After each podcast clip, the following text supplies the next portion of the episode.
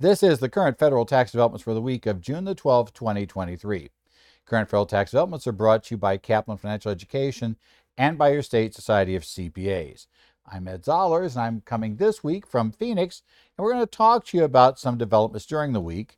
A key one that came up late in the week were three proposed tax bills introduced by the chair of the House Ways and Means Committee. Now, we're going to discuss these bills with a huge caveat that these are proposed bills, and we'll also discuss why it is highly unlikely that all three of them would be enacted into law with no major changes. So, I would be very, very careful doing any significant tax planning with regard to these, but we are going to talk about them because clients are going to be asking you about the issues. So we will have a little bit of discussion about what's in those bills.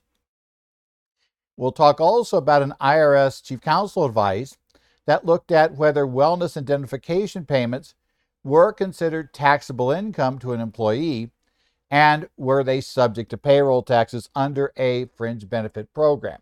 So we'll discuss a little bit about what exactly the program did, what exactly these payments were, and why the IRS determined they were subject both to taxation at the employee level for regular income taxes and also part of payroll taxes. This was not a medical insurance plan benefit, shall we say, for this purpose. And finally, we're going to uh, talk about a private letter ruling where the IRS granted a taxpayer relief to make a late election to skip claiming bonus depreciation on certain classes of assets that were purchased during the year. An interesting part of the ruling is it was based on the fact that the taxpayer and their advisor had not taken into account the state law impact to some partners of going ahead and using bonus depreciation. And now they wanted a do over, which, having paid the fee, they were able to get. So we'll discuss a little bit about how that works and also about the general practice of being able to get some relief for making elections or get late election relief from the IRS in certain cases. So let's start with the bills introduced by in Congress this week. The bills are H.R. 3936, the Tax Cuts for Working Families Act, H.R. 3937, the Small Business Jobs Act, and H.R. 3938, the Build It in America Act. They were all introduced on June 9th. Well, they actually were uh, essentially released in many ways on the 8th, but the formal date of they're considered to be essentially submitted is the 9th, so that, that'll be our date involved. Now, these were introduced by the chair of Ways and Means. And that June 9th date does become important because, as we'll discuss briefly, there are various things in this bill especially the changes they're going to say are going to be made to the Inflation Reduction Act tax credits for certain uh, electric vehicles and the like, those would no longer count beginning on vehicles where you went to, you know, you didn't have a binding contract as of the date the bill was introduced. So, date of introduction. So, that's always going to be a reason why I'm going to say don't worry much about planning on this bill. Uh, basically, you might think, well, they're going to get rid of this credit. Let's rush out and get our order in for the electric car. Well, bottom line is if the bill were to pass as written, which I think these provisions have especially a tough time of getting passed, as we'll discuss, but if they were passed as written, um, it wouldn't matter because you had to have already gone out and set up your binding agreement to buy the vehicle prior to Friday. Hadn't do that, tough luck. It's game over. So that's also it. And you know, the flip side of that is we'll talk about, well, do you really tell clients, oh, by the way, you, you might not get this credit? Well, that's a possibility because of what's going on here. But you also have to understand the basic politics of Washington and why this is a very different world than the world we had when the Tax Cuts and Jobs Act was first introduced into the House back in 2017 or when the, uh, let's say, even the Inflation Reduction Act was, or what was then the Build Back Better Act, which eventually uh, kind of got whittled down to just the IRA, when that was introduced in, you know, in the Congress going back in 2021. And so we'll talk about that. The big difference is currently no single party controls all three of the key items you have to control the House, the Senate, and the presidency. Because of that, you're going to discover getting a tax bill passed is much, much more difficult. And generally, if a tax bill appears to be one party's wish list, you can pretty much say it's not happening. And we'll talk about the fact that currently, one of these bills certainly is one party's wish list. And uh, basically, for that reason, probably has no chance whatsoever. Uh, the others we'll talk about. It's also interesting we got three bills because you have to assume introducing three bills instead of one big one. You know, the Tax Cuts and Jobs Act came in as a single bill. The Build Back Better Act was a single bill. Normally, when you have these bills introduced, and know discussion points, they come in as a single bill. But in this case, we're introducing not one, but three bills. And my guess is that means that these bills have different purposes and even different chances of being uh, enacted. And that's even to the point of how serious the House is, or let's say the chair is about getting the bill enacted as opposed to not. Uh, for those who don't understand what I mean, you know, last week we had a number of bills in the heard in the House Ways and Means, and the hearings were very civil. Nobody disagreed. It was things they were working to actually finish things up. They weren't terribly controversial bills, but they basically, you know, just got things done. The catch you have to watch out for in a year like this one, uh, heading into an election year in 24, is at a certain point we start getting many, many more what we'll call messaging bills. Those are bills that we want to pass, and we really don't want them to become law. Rather, we want to be able to show how they were blocked by the other party. And that is something very easy to do in today's environment because I guarantee you, you can get the other party to block it because you know you, you can do what you wish, but the other party will shut it down in various locations. So it doesn't matter what the president says, it doesn't matter what the House says, and it doesn't matter. And the Senate's the most interesting one of the group because there you probably do have to have some level of cooperation. You're going to get it passed in the Senate, period, regardless. But even that, you know, different levels of control. So expect a lot of messaging proposals to come in over the next year. And that's one of the key things you got to watch for in all of the legislation you're going to see proposed is is this a serious attempt to get a bill done or is this primarily a messaging bill? That is a bill we know has no chance of becoming law. It's in there primarily so your members can vote for it, give the uh, you know give the base red meat, and to make sure that you can then claim that the other party has all the blame for this not coming in. And the really good news, and I am this cynical, is that you also find that since it never becomes law, the potential negatives in every bill has downsides. Everything you do in the law has some impacts that aren't good. Uh, those never happen, so you don't have to explain them. That's why happiness sometimes is passing, voting for a bill you know has no chance of becoming law. Now, one of the bills with only a single provision, there is a rumor that came up when we discovered this bill was going to be carved out, this was going to be written in and carved out separately, that it is there primarily to placate Northeastern Republican representatives on an issue. And that also means that nobody's sure if this is enough. And that's also a reason I suspect why this bill stands alone. Uh, th- this bill may be one that they'll need to get passed to get the Northeastern Republicans not to block action on the other bills Republicans might like, you know, because they have threatened before. And we discovered this week, especially how to do it uh, to shut down action on tax bills and not, not let them go through unless they, you know, they, they got a significant increase or repeal of the cap limit for state and local taxes. So we'll take a look at that and what's going on. So let's start with that bill, the Tax Cuts for Working Families Act, right? Came out again, H.R. 3936 came out on June the 9th. Now, what it does, it makes changes to the standard deduction temporarily increasing it, right? So the amount will be increased temporarily uh, for two years, 2024 and 2025. Now, these increases only apply for those years, and if your income gets too high, we start losing the increase, this increased standard deduction, right? That comes in place. We also change the name of it, which we're going to call it the guaranteed deduction instead of the standard deduction. I'm guessing that they think politically that sounds better. We're guaranteeing you a deduction, but it's not changing anything other than the amount and this phased out for that extra amount. That's always been true of the standard deduction. So this is not really some brand new, magical, different, you know, standard deduction.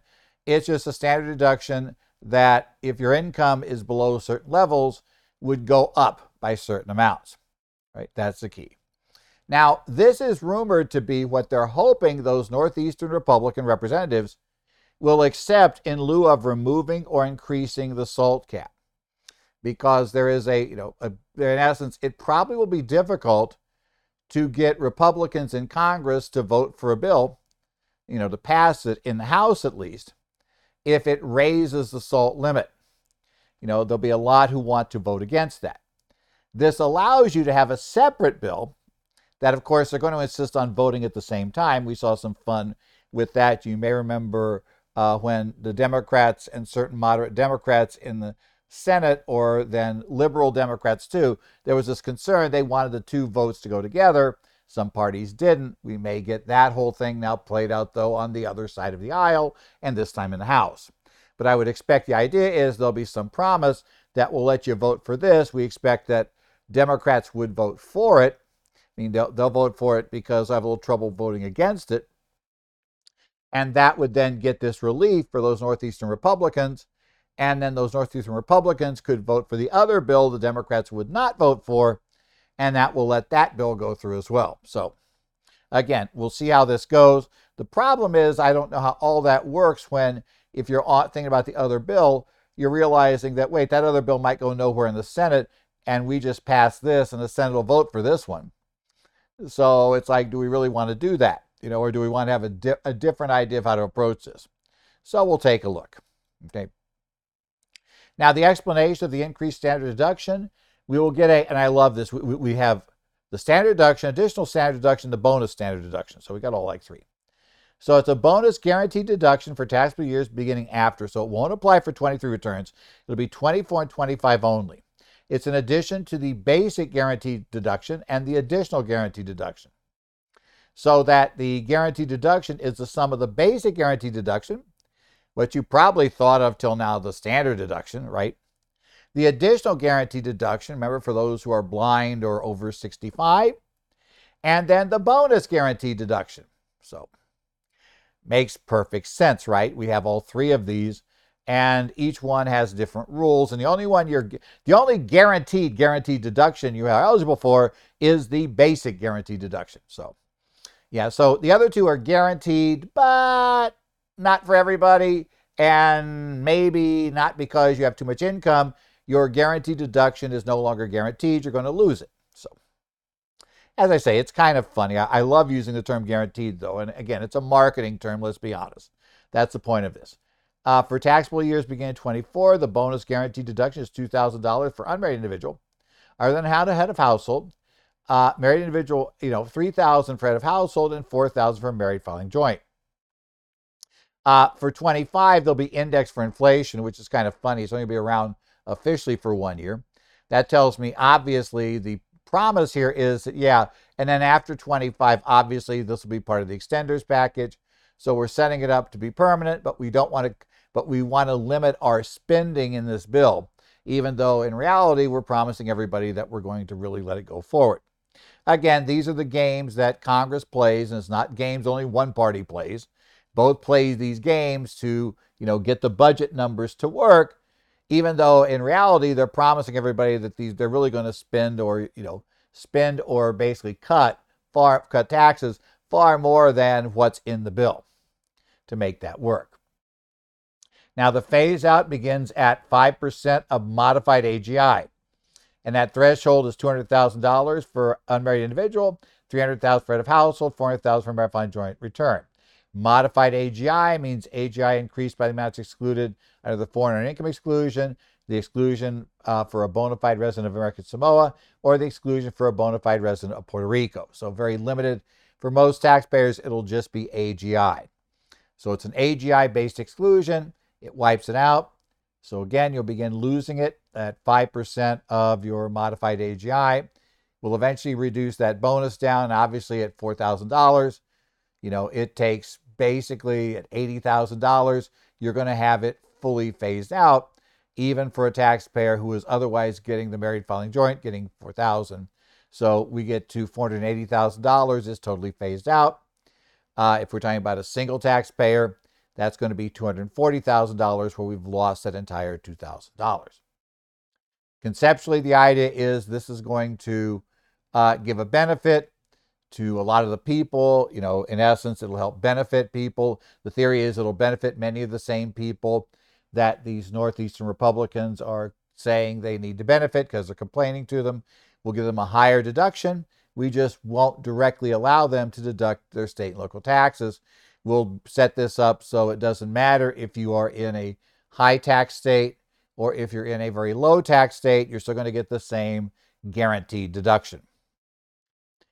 Now, again, so we have this with our phase outs. Now, whoops. Okay. Right, so basically we've got that done. Next up, the Small Business Jobs Act. This one was on June the 9th. Now, this adds a couple of provisions that uh, have been discussed. In fact, were proposed last year, as I recall, by Senator Manchin. Uh, but it also puts some sweeteners in here that probably will appeal more to Republicans. So, whether this can pass without a sweetener that would appeal to Democrats is going to be a little more open. This one, I don't think the Democrats will find this necessarily as objectionable as they will the next bill, but it probably needs a sweetener to get in. I'm just saying, to me, that's probably going to take a sweetener to get it through. It's possible it could clear the Senate without a sweetener, which case then if we can push it through the House with just Republican votes, they theory they maybe they can get it through. So th- this one's there. It would raise the annual payment amount at which you have to issue Form 1099. That has been changed in ages, right? $600, that's the amount. It's going to raise it fairly dramatically. It will also retroactively repeal the revisions to when you have to issue Form 1099K for third party payers that were found in the Inflation Reduction Act of 2022. Remember, IRS had already kicked that back a year uh, before it would take effect, and that was intentionally meant to give them time to repeal it. So this would be the repeal. It will liberalize the treatment of 1202 stock. Now, this may be a sweetener for the Democrats. I'm not sure because 1202 did start out under the Clinton administration as a basically something that they were pushing it would effectively, you know, liberalize and give you a higher exclusion, uh, get rid of the AMT adjustments in many cases, would allow you to get an exclusion without having to hold it for five years. You get a partial exclusion after two years, if I recall my background here. So it's interesting and messy, and we're not going to go through that in detail. We'd also increase 179 expensing amounts. That's pretty much just to keep them where they were with the Tax Cuts and Jobs Act and would establish rules for rural opportunity zones and add additional information reporting requirements on opportunity qualified opportunity funds. Now, that last part may be to pay for the rural opportunity zones. So we'll talk about that, but it would have opportunity zones only could be located in rural areas. Uh, whether that will go through without some pushback is open because obviously rural areas tend to be more Republican areas that means that you might not find the Democrats being so thrilled about voting for a program that only benefits primarily Republican areas of the country. So, you know, we'll have to see how that goes. But this one does not seem there's anything here that would be wildly objectionable. It seems like this one is a doable bill, assuming that everybody sits down's intent. And while there certainly will be changes to it, those changes probably will be a bit more modest. The next bill will have much bigger changes, I suspect. Now, we're going to raise information reporting limits from that $600 cap currently have. But the key thing to note about this, this does not take effect until we get to payments made for 24. So payments made for 23 will still be subject to the current rules. But this would increase the reporting threshold for most information returns under 6041 and 6041A to $5,000 in the calendar year, with the threshold amount, including for reporting of direct sales, to be indexed annually for inflation in calendar years after 24. So we're going to greatly in, going to greatly increase the amount that you know we would have to report. So unless you paid 5,000 worth of you know payments to an unincorporated entity for services, you don't need to issue that 1099 miscellaneous for your business. Uh, and then also index that in the future so it wouldn't stay static for decades. Right? It also makes conforming change to dollar threshold in 3406 with respect to information reporting under 6041 6041A to align with the $5,000 reporting threshold. Uh, both thresholds and backup withholding thresholds are for transactions that equal or exceed 5,000 index for inflation? The other one is the scheduled 1099K. Everybody's been all worked up about. You know, we're going to be getting these 1099Ks for payments made from PayPal, Venmo, etc. This would go ahead and revert to the prior rules. So again, you would require to have a, you know, more than twenty thousand dollars and respect for two hundred, you know, two hundred, you know, basically more than two hundred transactions before a 1099K would have to be issued. Uh, that'll get rid of most of the other reporting. And as I noted, the IRS already said for 22, yep, you can go ahead and still use those rules. This would simply retroactively enact a law that conforms with what the IRS did and would make that going forward. So this would come out of that. Um, obligations of mer- merchant acquiring entity are unchanged, so that's also there keeps in there. House Re- now HR 3938, the Build in America Act, June 9th, again introduced. This is the one I think is going to take the biggest changes to get through and be enacted and signed by the president. It is the largest bill, but as I say, I think it's going to take some major revisions to get it through the Senate or to get a signature on it. Because even though, you know, let's put it this way assuming the Democrats oppose things in the bill completely, uh, the Republicans do not have a two thirds majority in the House. And if the Democrats held firm and voted against it, uh, the veto would hold. So basically, this one, it could be a messaging bill. The idea is to get the Democrats to vote against it or to get the president to veto it and have it not become law. Or it could be the opening salvo in real negotiations. And we're not going to know that for a while, right? Now, I will tell you if the Senate passes a bill that has some of the first things in it that we see here, but then pairs it up with a increased child tax credit and gets rid of the Inflation Reduction Act items, I'd say we may have a battle of two messaging bills, each of which they intend to go down defeat and then explain to people that are upset about the business related tax items not being, you know, pushed back because the bad news from TCJA not being pushed back, they'll just point to, hey, the other party stopped it. That'd be the key. Now, it's already been told that this thing would be dead on arrival in the Senate. The chair of the Senate Finance Committee, Ron Wyden, has pretty much said that right off. It's, yeah, th- this bill not going anywhere in the Senate is, as written. It would be there. Now, it does contain three very short term patches for the Tax Cuts and Jobs Act business revenue raisers that people have gotten upset about. Yes, that will include 174. Uh, it will also include the ATI calculation for 163J for the business interest rules and would include uh, restoring bonus depreciation to 100%. So we'll talk about that. Now, all of these are essentially short-term fixes. None of them, you know, are looking to make this permanent, to make their change permanent.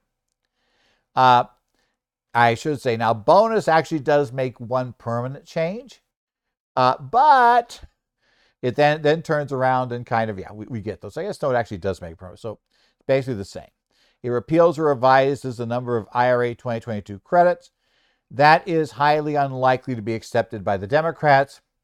Uh, basically, we're going to undo their big bill from last year. That's has about as much chance of going somewhere as it had, you know, when Republicans, when you had to get, you know, 10 Republican votes to move anything in the Senate, uh, trying to get something that was not part of the, you know, basically the budget bills uh, that would have repealed the whole TCJA. It's like, nah, not, not going to happen or major parts of it. Right. Now, there are short term fixes to 174 research experimental expenses. It does add a separate provision. Now, this is what's weird rather than just simply saying that the requirement to capitalize your research and experimental expenditures, you know, doesn't take effect until 2026. What this says is that we're just first thing is section 174 as it currently exists will not apply effectively for 2023, or actually basically by with elections 2023 through, through 2025, but then it will apply in full in 2026. But then adds a new 174 Cap A that contains the expensing rules for that interim period. So we get there. Now, bonus depreciation to 10% through 2025. Then it will lower the bonus for 26 from 40% to 20%, but then it keeps it at, I know the slide says permanently 20%, but uh, I believe it is only for 27, which would have been a year it was going to be at 20% anyway. So remember, previously it was going to start going down this year to 80%, 60%, right? 40%, then 20%. So we're going to keep it from doing the drop downs to 80 and 60, right? We're going to keep it in that range. But we are not, but when we get to the end of this, we're not going to go ahead and let it go to 40. There's going to be two more years of the credit. We will not let it be 40 for the next to last year. It'll go to 20, which, hey, that raises some money. We said that 20 for the final year, well, that's dead even. And then it goes away. And again, that's dead even what we had before. So, yeah, it's interesting what they did with depreciation. The only one that we got a relatively clean, we're going to push this back for a couple of years, was the calculation of adjusted taxable income under 163J in order to claim a business interest deduction. That is calculated, as you may recall, prior to this year, you know, prior, or I should say prior to 22 actually. It was calculated using earnings before interest, right? Interest, taxes, depreciation, amortization, and depletion, right? EBITDA. Uh, this year, it would only be calculated by earnings before interest and taxes, right? So depreciation is the big thing that would now count, reducing your income and therefore reducing allowable uh, interest expense. This will get us back to EBITDA, right, for this purpose, except not amortization, so not EBITDA with the extra A. Uh, so it gets mainly back for that purpose, but it only does so for two years. In 2026, it will again go back to having to include those. So, similar problem that we had before. Now, the most important thing, and the reason why I don't sometimes like covering these, but I think I need to because it'll start discussions. I think these are intended to, at least some of the bills are intended to start discussions that could lead to a bill in 2023. But no guarantees, guys. Okay. So, like I say, at least one of the bills, it is possible that, that the bill that includes the repeal the Inflation Reduction Act stuff is a messaging bill, that they don't really want to spend the money to fix the business items. So, what we're going to say is, oh, we're, going to, we're going to put a provision in there that we know the Democrats will vote down. So, we can therefore not take the blame for having killed, you know, for having let these things go into law. But you know, we'll also make sure that we don't have to devote ways of trying to find money raisers to go against these. I also find it interesting that it didn't fully offset this one. Uh, you know, you would have thought because there were other things in the Inflation Reduction Act they could have grabbed and used to raise more money. So, yeah, it's, it's not real clear why they didn't, unless they're concerned that, you know, aside from some obvious ones that they're going to complain more about, they, they felt that going after other provisions likely were to have at least some pushback in their own party. We ran into that when they were trying to work out the whole debt limit initial vote in the House, that they discovered that just repealing all that stuff, they found out there were various members of their party that were absolutely aghast, and you had to carve out this and carve out that. So we'll see how it goes. Now, we do expect the bills to be heard by the committee this week. Uh, I believe they are scheduled to come up on Wednesday, or I should say Tuesday, uh, before the committee. We expect them to come out of the committee. However, it's not clear if, if and when they would get to the House floor. If you haven't been following the House Representatives the past week or so, you may not realize that currently the Republican majority is having a difficult time getting any bill to the floor that isn't bipartisan in nature uh, because a certain members, about 11 Republican Congress members, are simply refusing to vote for a routine rules. Uh, you know, basically a, re- a routine a routine vote on reporting from the Rules Committee to allow the bill to get to the floor.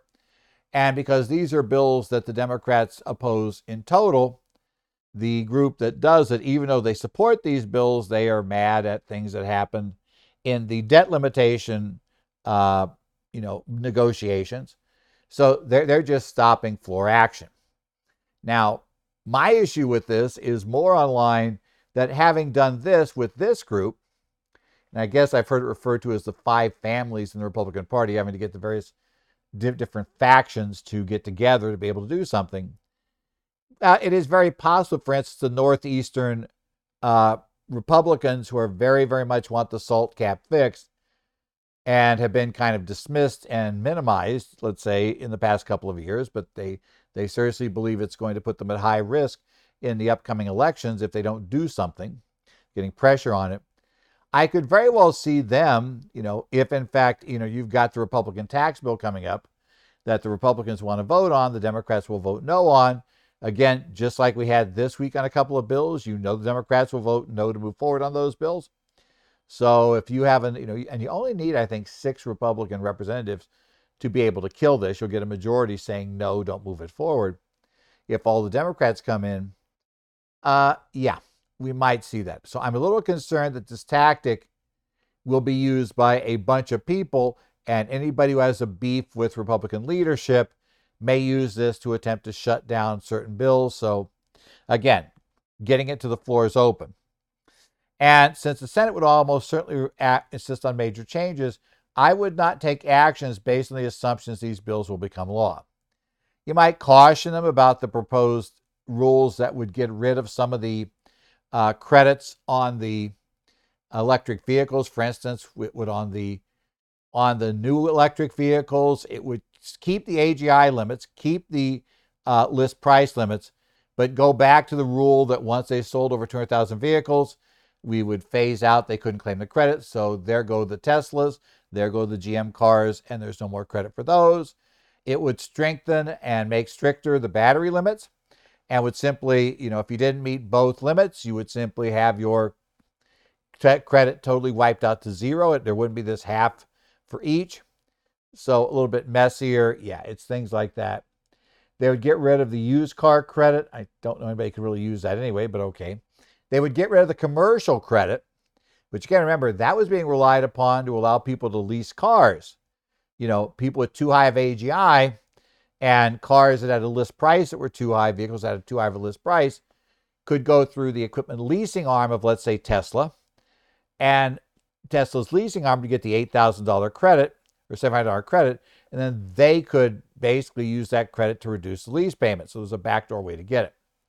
That's something that probably yeah, isn't going to go well at this case. So, in any event, keep your eye on these bills, watch what they're doing.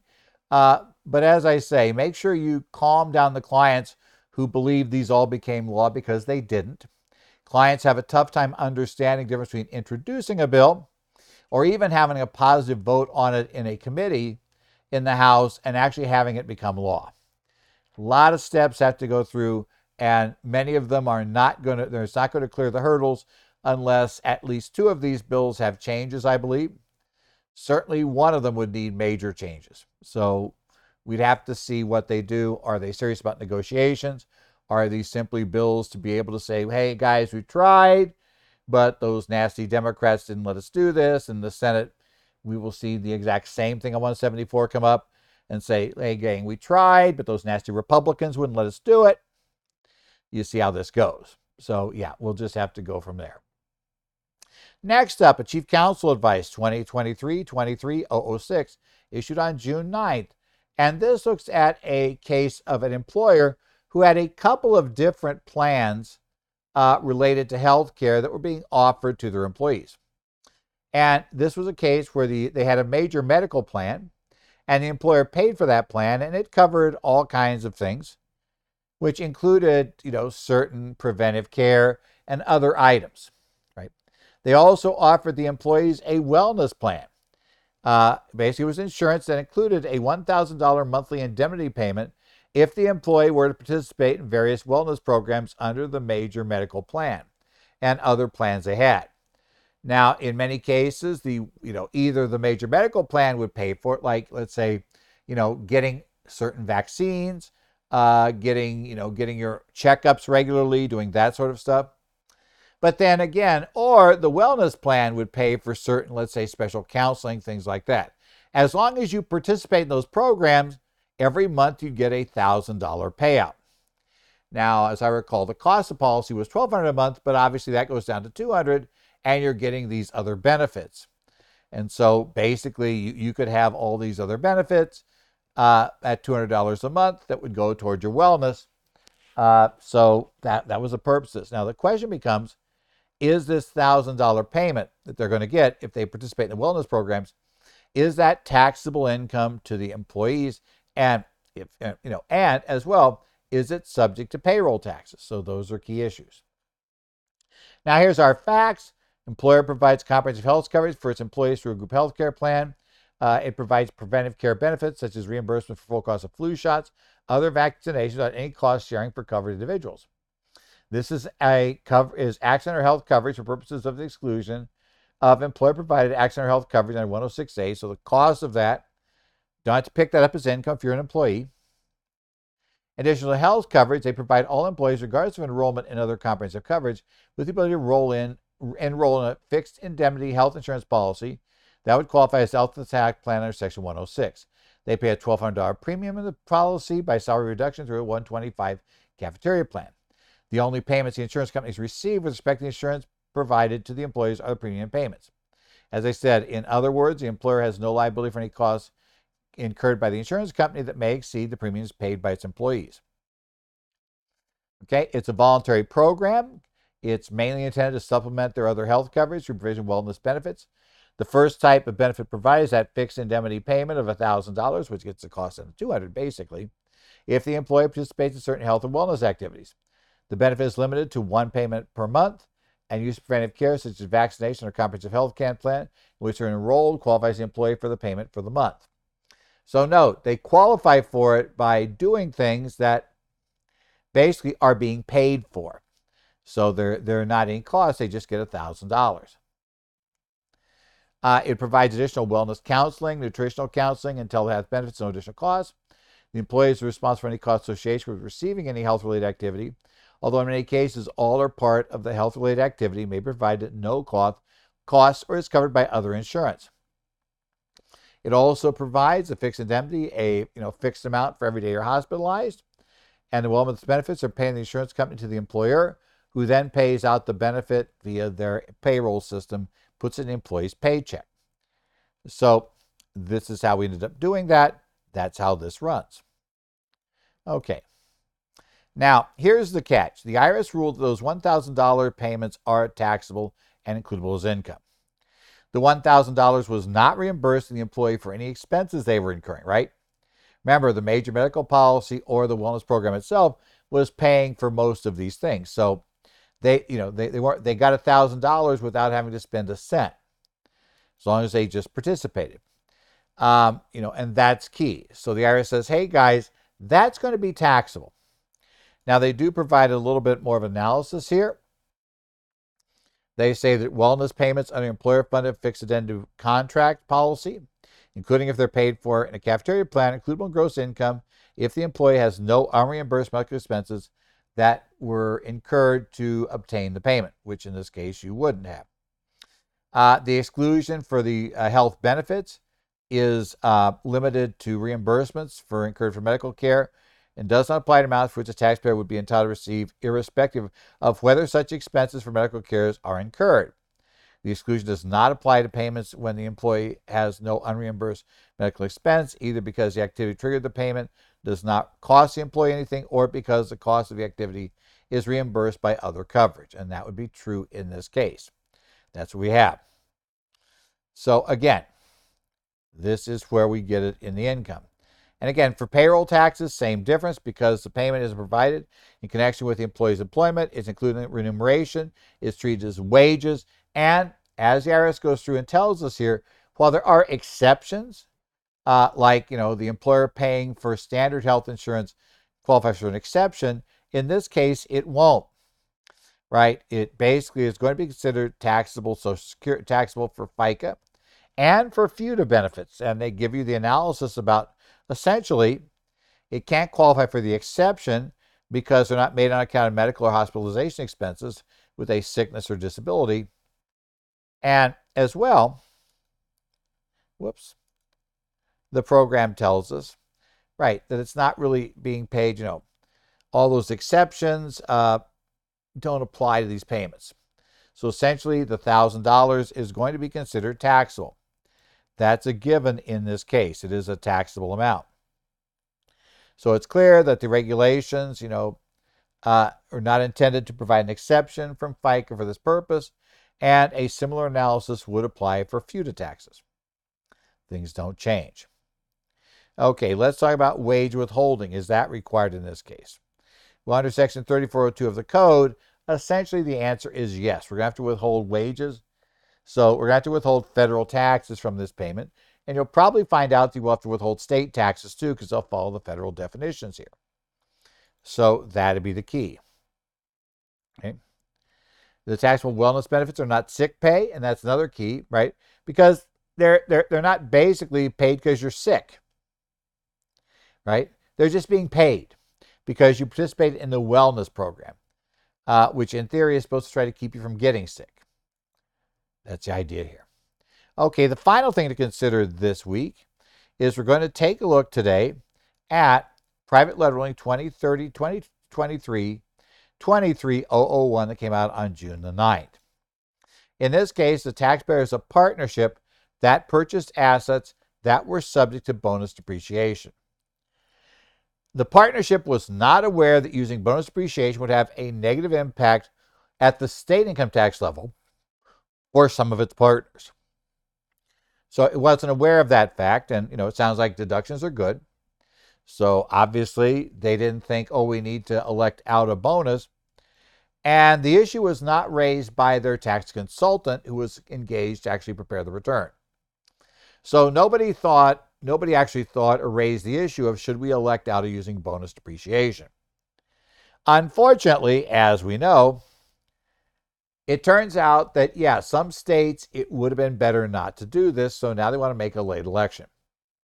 Okay, why in the world would it be better for state purposes not to make the election? Well, it's a problem I've seen a couple of states, and it actually impacted Arizona until we, at least for individual purposes, basically conform to federal the bonus depreciation rules. And the problem was that if you had a passive loss from the activity coming out of the partnership, but the partnership had claimed bonus depreciation, which it, it has to do unless it opts out, that you compute the difference between depreciation computed under the way Arizona wanted to compute it when they didn't agree with the federal bonus depreciation rules, and how the feds did it, that difference would be an addition to Arizona taxable income. And we wouldn't care that, in fact, the taxpayers got no benefit from you know from that deduction on the federal return because of passive loss rules. You simply had to accept it right? You have to add that add back. So that could be a very negative problem and expensive. And yes it happens so what were the facts we have a partnership here it filed a 1065 on the ta- cash base or just on a year basis it's an accrual basis partnership nothing big there it purchased five year and seven year property and it was property that qualified for bonus depreciation, right? So on a timely filed return, it deducted additional first year depreciation for these classes of property. No big deal. They do that. Nobody thought anything of it. In order to get this done, they then engaged a tax firm to prepare federal income taxes for tax year. The taxpayer reviewed this return prior to filing, but was not aware at the time of the unfavorable state tax implications to one or more partners of the partnership that would arise from the taxpayers claiming additional first year depreciation. These implications were discovered after the return was filed, and presumably after they could have filed a superseding return, uh, when connection with somebody, you know, preparing the state return and going, "Hey, wait a minute! I'm having to add back this number, and my client's paying taxes on twenty thousand uh, dollars. You know, you guys shouldn't have made a bonus depreciation uh, election because it wouldn't change the federal deduction at all." for my client and probably for most of your partners, if not all of them. You know, so it's not going to raise their federal tax by a dollar, but it is going to raise my state income taxes by a not insignificant sum. So we want to get these things fixed, right? Now, again, the the accounting firm was not aware the taxpayers claiming additional first year depreciation would cause that unfavorable result, so they didn't advise the taxpayer not to take the deduction. we didn't talk about opting out of this. So nobody raised the issue at all. It was just everybody bang bang, nobody saw a problem until the preparer for one of the partners uh, essentially saw the problem and is calling up complaining about why'd you idiots claim bonus depreciation? Okay. Right? So now they're going to request an extension of time pursuant to regulation 301.900-1 and 301.900.3 uh, under the regulations, right, to make the election under 168K7 not to deduct additional first year depreciation for all classes of property qualified property under 168K and placed in service by a taxpayer that year under 168K, well, this is basically how you fix it, right? The date you have to elect is going to be the due date, including extensions for the return. Now, this is provided for in the regulations. The statute said the IRS can determine, right? The IRS will issue regulations to determine how and when a taxpayer is able to make this election. And the regulations provide that you must make it on your original return and by the filed by the due date or extended due date of your return. And if you don't do that, you have to claim bonus. Okay, that's the way it works, right? Now, that's good news for these taxpayers because had the date been set in statute, had Code Section 168K7 said that the election to opt out of this must be filed no later than the due date, including extensions of the tax return, and then the statute didn't provide a way to fix that or get a release or get it pushed back, then the IRS position would be that we have no authority to do this and sorry, you're out of luck. It's like when you failed when we could carry NOLs backwards, at least could carry more than some odd ones backwards. Um, remember the election to carry the laws forward? Yeah, that had to be made on a timely filed return, and that's pure statute. The statute has that, and that means that you know the IRS can't really give you permission in that case. Okay. But because this is a statutory election, not or statutory date, not a date set by Congress, the IRS does say they can grant relief for late elections, but you must ask for a letter ruling. And the sections we have is those 301.9100 sections are the ones that go through how this works. So as I say, under 301.900-1, the IRS has discretion to grant a reasonable extension of time under the rules set forth in the other two regs, 301 900 2 and 309 3, to make a regulatory election. Now, 301 900 2 essentially provides automatic time, right? And that, that's for certain extensions, like there's automatic extension of time up to the extended due date if you make an election that Congress says could be made by, you know, by the date, the original return, you know, on the original return filed by the date of the original due date or, you know, or extensions, including extensions if filed for. Well, IRS decided that if somebody filed the return in March, didn't go for an extension, but then discovers about making the election later, instead of just encouraging everybody to always extend and hold off to the last day to file, uh, which is going to cause problems for the service, they essentially said, yeah, we're going to have some some of these things you can go ahead and get them fixed. You know, you can get them fixed by just getting them fixed in that time frame. Or a second list says there's a second list that says if if you make if you know if you come back and make the late election within 12 months, then we'll let it in. The 74 election on a partnership is one of those that actually has that one year extra time frame that even if you didn't make the election on the original return, but now you discover, hey, I should have done that.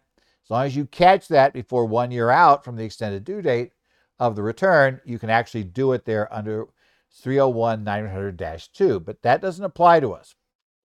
So if your election is not in dash 2 as an automatic, and automatics are nice because A, you know they work, and B, you don't have to private, private letter ruling. Then you go to 301 900 3. Now, that can get you relief for any statutory rule.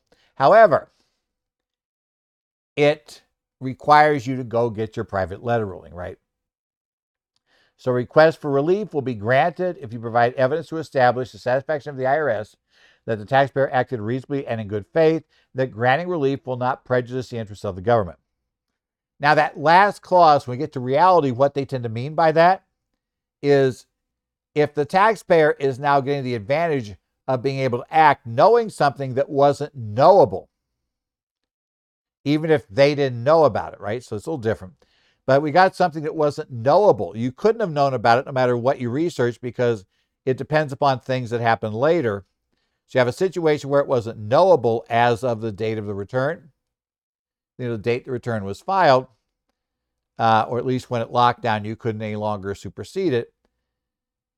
In that case, then essentially, you're not going to be able to get relief under this because that now you're using hindsight, and that prejudices the interest of the government because they, you know, there's a reason why they want elections made uh, timely rather than waiting, waiting, waiting, waiting, waiting, and then finally throwing in elections last second.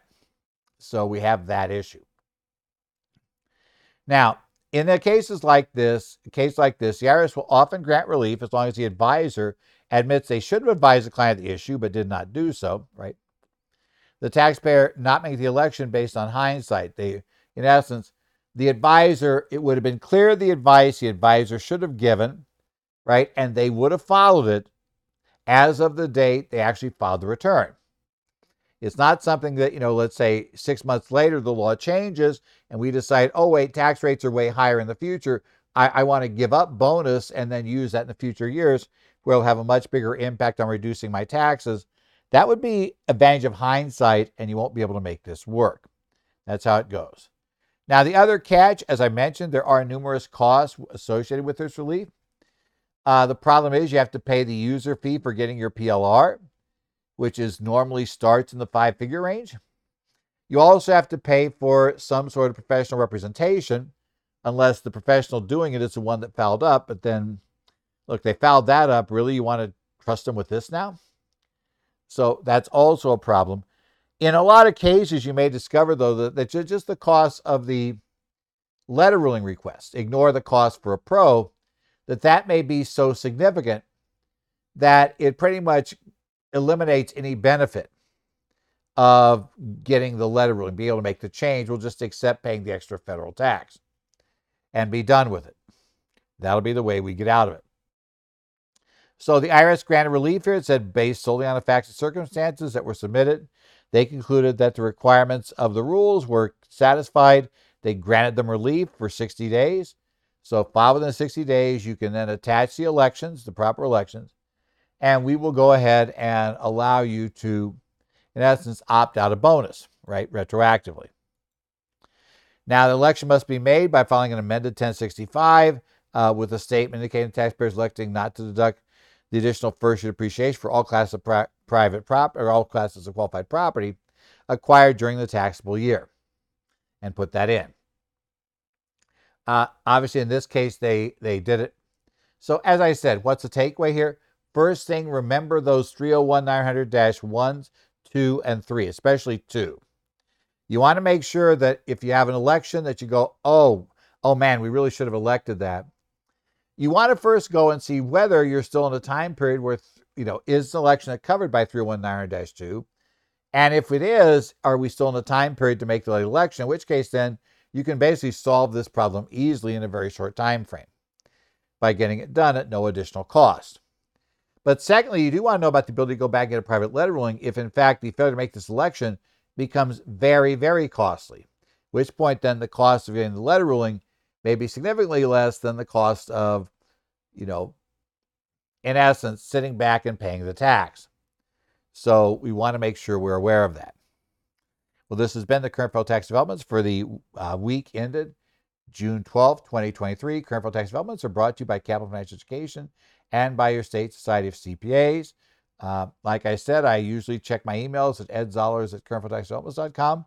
So if you want to post something there and I see it, I'll try to give a response. Otherwise, you can look for me on the Connect forums for Arizona, New Jersey, uh, Minnesota, Illinois, Washington, as well as discussion board for Idaho. If you post something there and I think I can help, uh, I may respond there. So keep that in mind if you're a member of one of those state societies. Otherwise, we're going to see you back here next week. Uh, I am doing sessions and even some traveling for the week.